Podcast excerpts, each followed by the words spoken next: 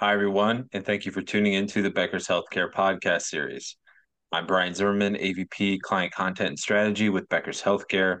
And today I'm pleased to be joined by Lance Mehaffey, Senior Director of Industry Marketing, Healthcare Principal at RingCentral. Lance, thanks so much for, for being on the podcast again. Yes, it's great to join you, Brian. Thank you. Excellent. And it's always a pleasure to speak with you, Lance. But for folks who, who might not be familiar with you, can, can you just share a bit about yourself, your professional background, and you know a little bit about RingCentral and the work you do there. Absolutely. So I've led healthcare industry practices at four major communications focused vendors. And in that capacity, I, I, focus on how communications and collaboration solutions can really have a positive impact on health service delivery and also how it can really elevate the patient experience. And then similarly, as a leader within RingCentral's healthcare practice, I direct all industry marketing and go-to-market strategy.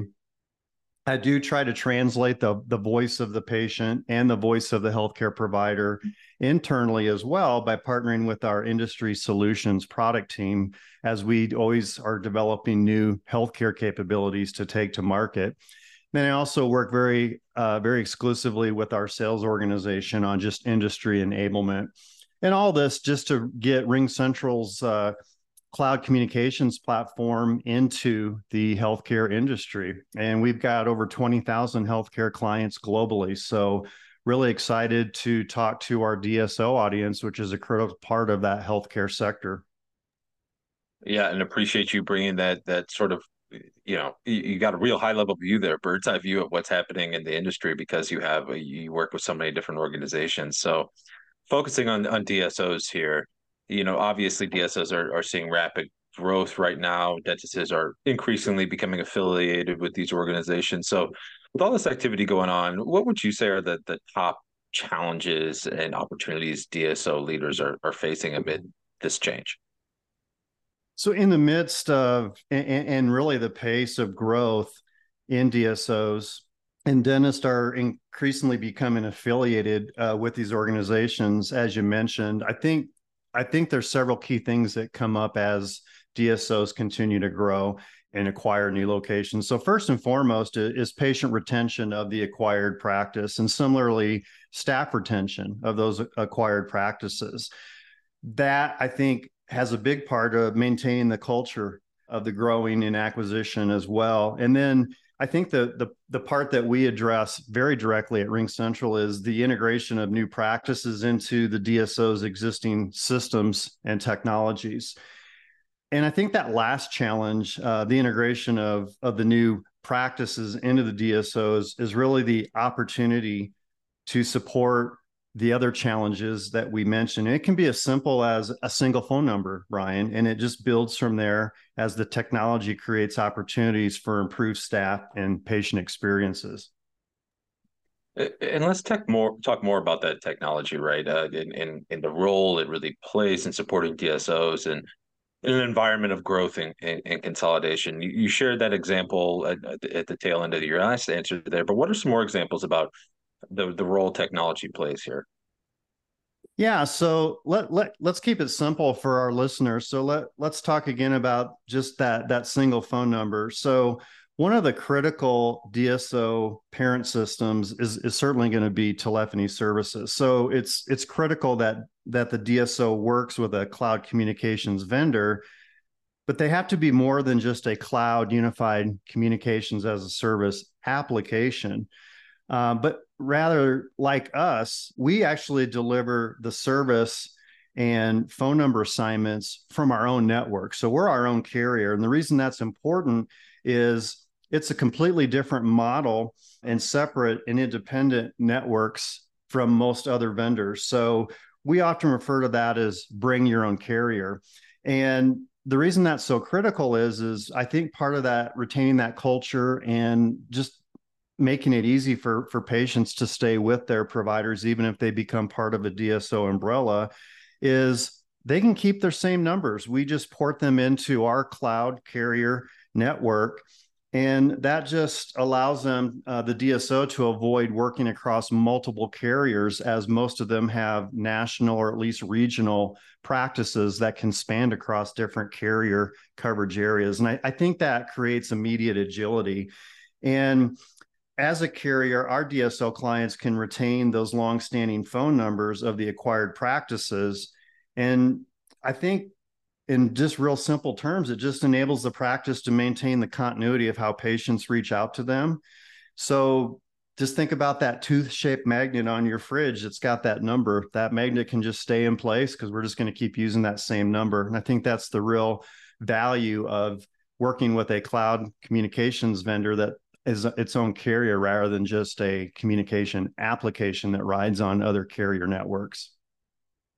Yeah, I mean that that sounds like a pretty seamless transition, and and I know sometimes when folks uh, adopt new services or, or bring in new communications technology or any technology, the the change, the transition can be a challenge. But what you just laid out is pretty straightforward and and seems like a seamless transition. But what are some other key considerations DSO leaders should really think about as they they approach adopting new cloud communications technology? Can you share any uh, uh, you know best practices there any additional recommendations sort of based on partner organizations experiences you you've seen yeah sure and i'd also i'd also add too and it's it's a bit of a teaser for our listeners to go back to episode two but I'd really encourage them to go back where you and I delve into the technologies more directly, the the the beauty and the the immense capabilities of artificial intelligence, you know, just to name one. So definitely go back and check out episode 2. But to your question in terms of considerations by DSO leaders, so it's very critical to start with establishing a center of excellence within the principal DSO location that's going to manage the cloud phone and contact center services for the DSO's multi site practice network. A COE is where all the quality of service tracking, new feature testing, and probably most importantly, all of the analysis of the rich system reports, call handling analytics, and just staff performance as they engage with the cloud communication system and with patients. And so DSOs were will quickly realize uh, just really how much actionable insights and performance improvement data that they can leverage to improve communication, service quality, and and this is then going to have a direct impact on operational improvement across their entire network. Yeah, and we've talked about sort of, you know, you hit on patient retention earlier and, and sort of now hitting on improving step performance, improving communication. Um, you know, in your work with DSOs in this sort of evolving, evolving environment with a lot of consolidation, a lot of growth, what is the the most important outcome you would say that you really hope that that that your partners achieve, and, and maybe give listeners a little bit of your reasoning why that is the most important outcome as you as you see it. I think the most important outcome that our DSO clients have achieved is the efficient and the successful growth of their network of dental practices. Uh, a critical element of this is how our intelligent communications platform supports faster acquisition and new location onboarding.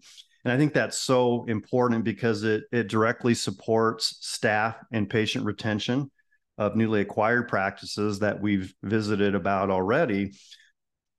But most importantly, it, it speeds up time to revenue of these practices as well. And I think that's really at the heart of the whole DSO model is high quality of service high quality best practices and ultimately the ability to shore up and optimize uh, operations to ultimately drive faster revenue. And everybody benefits you know from that model from the practitioners their teams and the patients as well as the dsos excellent. Thank you. Thank you lance. And uh, of course, as you as you flagged earlier for our audience, uh, if if folks want to want to hear more about about sort of some of the insights you have into the technology here, or even in the first episode, I believe we we focused on some reimbursement challenges. I definitely encourage our audience to go back and check out episodes one and two. Um, before we close out on episode three, though, I want to check back in with you, Lance, and is there anything else you you want to share with listeners today? Anything you want to reemphasize, or or something new to share? You know the, the, the pace of DSO growth needs technologies that that scale just as fast. And digital technologies like cloud-based communications they're really designed for that very purpose. And they also deliver a world of new capabilities that in in my experience most healthcare organizations candidly had no idea were available um, or the direct impact on on the operational improvement that they can deliver so I'd encourage DSOs that are considering the move to the cloud and standardizing com services, they really need to spend meaningful time within their organizations across a, a real diverse set of stakeholders within their networks. And they need to identify any possible comms bottleneck, breakdown in patient service levels, lagging AR cycles, and, and so much more. And I say this, Brian, because really you think about it, at, at the heart of every operational motion is communications, and modern cloud communications can meet and improve most any related challenge, but it also creates opportunity for DSO growth. So I just encourage all of our DSO listeners really do the due diligence, come you know come to the table with uh, a, a hard set of challenges to overcome, and I think you're just going to be really pleased and surprised at how quickly this type of digital technology will transform your DSO networks. A really great point there, Lance. On and sort of really being intentional with the technology. You're like really um, understanding what problems you want to solve, correct? And and you're going to get a lot more out of it, I imagine. Yeah, absolutely. I mean, I think I think every organization you know fall you know kind of falls into this this definition of underutilizing technology. Uh, i think you just leave so much on the table in terms of operational performance if you do that with modern cloud communications including not just your phone system but also your your patient access center that's that's empowered by a contact center platform in the cloud as well just you know use 100% of it and you'll get 200% back on operational improvement. Excellent. Well a, a, great place to close out this conversation. Lance thank you once again for taking the time to join me on the podcast today. Thanks again brian. Great to meet with all of your becker's dso listeners. Thank you. Yes uh, thank you so much. And also thank you to RingCentral for sponsoring this episode. You can tune into more podcasts from becker's healthcare by visiting our podcast page.